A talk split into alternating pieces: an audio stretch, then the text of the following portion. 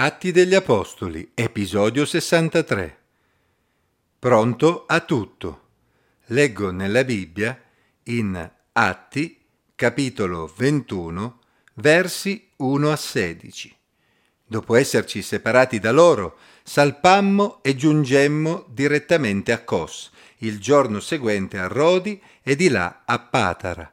E trovata una nave diretta in Fenicia, salimmo a bordo e salpammo. Giunti in vista di Cipro e lasciatala a sinistra, navigammo verso la Siria e approdammo a Tiro, perché qui si doveva scaricare la nave. Trovati i discepoli, soggiornammo là sette giorni. Essi, mossi dallo Spirito, dicevano a Paolo di non mettere piede a Gerusalemme. Quando però fummo al termine di quei giorni, partimmo per continuare il viaggio, accompagnati da tutti loro, con le mogli e i figli, sin fuori dalla città, Dopo esserci inginocchiati sulla spiaggia, pregammo e ci dicemmo addio. Poi salimmo sulla nave e quelli se ne tornarono alle loro case. Terminata la navigazione da Tiro, arrivammo a Tolemaide e salutati i fratelli restammo un giorno con loro. Ripartiti il giorno dopo, giungemmo a Cesarea ed entrati in casa di Filippo l'Evangelista, che era uno dei sette, restammo da lui. Egli aveva quattro figlie non sposate, le quali profetizzavano. Eravamo là da molti giorni, quando scese dalla Giudea un profeta di nome Agabo. Egli venne da noi e presa alla cintura di Paolo, si legò i piedi e le mani e disse, Questo dice lo Spirito Santo, a Gerusalemme i giudei legheranno così l'uomo a cui questa cintura appartiene e lo consegneranno nelle mani dei pagani.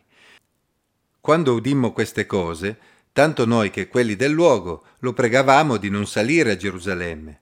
Paolo allora rispose Che fate voi, piangendo e spezzandomi il cuore? Sappiate che io sono pronto non solo a essere legato, ma anche a morire a Gerusalemme per il nome del Signore Gesù. E poiché non si lasciava persuadere, ci rassegnammo dicendo sia fatta la volontà del Signore.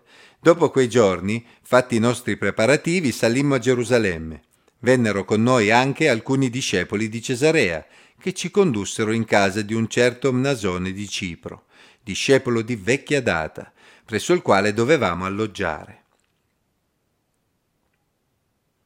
La storia della Chiesa è stata scritta da uomini e donne che hanno seguito l'esempio di Gesù e hanno rinunciato a tutto pur di proclamare il Vangelo affinché potesse giungere in ogni luogo della terra.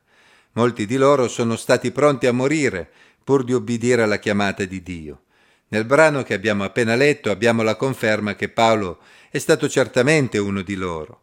Nel viaggio da Mileto a Gerusalemme Paolo e i suoi compagni di viaggio avevano fatto diverse tappe e ormai arrivati a Tiro non erano più molto distanti dalla loro meta. Si presero quindi una settimana di tempo per stare con i discepoli di quella città. Paolo aveva già sperimentato la persecuzione in diverse città e aveva compreso che catene e tribolazioni lo avrebbero atteso anche in futuro. Si legga Atti 20, 23. Nel rivolgersi agli anziani di Efeso, egli aveva infatti detto che si sarebbe recato a Gerusalemme legato dallo Spirito, senza sapere cosa sarebbe accaduto là. Lo Spirito Santo comunque gli aveva fatto capire che lo attendevano catene e tribolazioni nel proseguimento del suo viaggio. In quella occasione Paolo aveva così commentato ciò che lo attendeva. Non faccio nessun conto della mia vita, come se mi fosse preziosa, pur di condurre a termine la mia corsa e il servizio affidatomi dal Signore Gesù, cioè di testimoniare del Vangelo, della grazia di Dio. Insomma, si può dire che lo Spirito Santo aveva fatto comprendere a Paolo che ci sarebbero state difficoltà, ma allo stesso tempo lo aveva guidato a proseguire il suo viaggio verso Gerusalemme. Alla luce di queste informazioni comprendiamo meglio ciò che abbiamo letto nel brano attuale. Infatti notiamo che a Tiro i discepoli erano preoccupati per l'incolumità di Paolo, perché anch'essi avevano la certezza che a Gerusalemme ci sarebbero state difficoltà. Essi potevano aver sentito che a Gerusalemme c'erano persone che avevano una cattiva opinione di Paolo. Infatti, come vedremo, erano circolate voci che mettevano in cattiva luce Paolo. Mossi dallo Spirito Santo, quei discepoli di Tiro erano preoccupati per Paolo ed era logico che fosse così. Infatti, come fratelli in fede, essi non volevano che capitasse qualcosa a Paolo. Ma essi non potevano sapere che il medesimo Spirito Santo aveva già fatto comprendere a Paolo le medesime cose che intuivano loro, ovvero che a Gerusalemme potevano esserci sorprese poco piacevoli. Tuttavia proprio lo Spirito Santo lo stava guidando verso Gerusalemme. Il testo non ce lo dice, ma probabilmente Paolo spiegò loro come stavano le cose prima di proseguire il viaggio, proprio come aveva fatto con gli anziani di Efeso. Ma come se non bastasse, avvicinandosi ancora a Gerusalemme, a Cesarea Paolo ricevette ancora il medesimo avvertimento. A Cesarea ritroviamo Filippo che dopo un periodo in cui aveva evangelizzato con fervore in Samaria e nelle zone limitrofe, si legga Atti 8, si era stabilito in quella città dove viveva con la sua famiglia.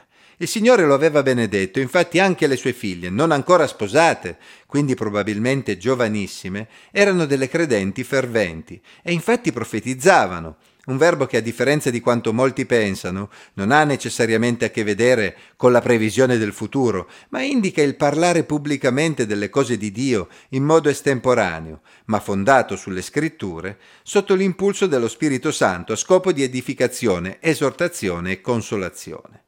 A Cesarea, proveniente dalla Giudea, giunse anche il profeta Agabo, che avevamo già incontrato in Atti 11-28. Agabo non aggiunse molto a ciò che Paolo già sapeva, ma provenendo dalla Giudea conosceva ancora meglio l'aria che tirava a Gerusalemme, e lo Spirito Santo aveva convinto anche lui del fatto che Paolo sarebbe stato arrestato. La sua dichiarazione non aggiungeva nulla di nuovo, infatti era in linea con ciò che Paolo e i discepoli di Tiro avevano già compreso. Tuttavia egli utilizzò un modo piuttosto pittoresco, che ricorda molto i profeti dell'Antico Testamento, per rappresentare in maniera simbolica il fatto che Paolo sarebbe stato arrestato. I suoi modi devono aver toccato molto gli altri credenti, perché a quel punto lo stesso Luca, autore del libro degli Atti, e tutti quelli che viaggiavano con lui si unirono ai discepoli del luogo, invitandolo a non recarsi a Gerusalemme. Se ci riflettiamo bene, Capiamo che da una parte lo Spirito Santo stava guidando Paolo verso Gerusalemme, ma dall'altra il medesimo Spirito Santo gli stava confermando attraverso altri individui ciò che lui aveva già compreso da tempo, ovvero che a Gerusalemme non sarebbero state rose e fiori per lui.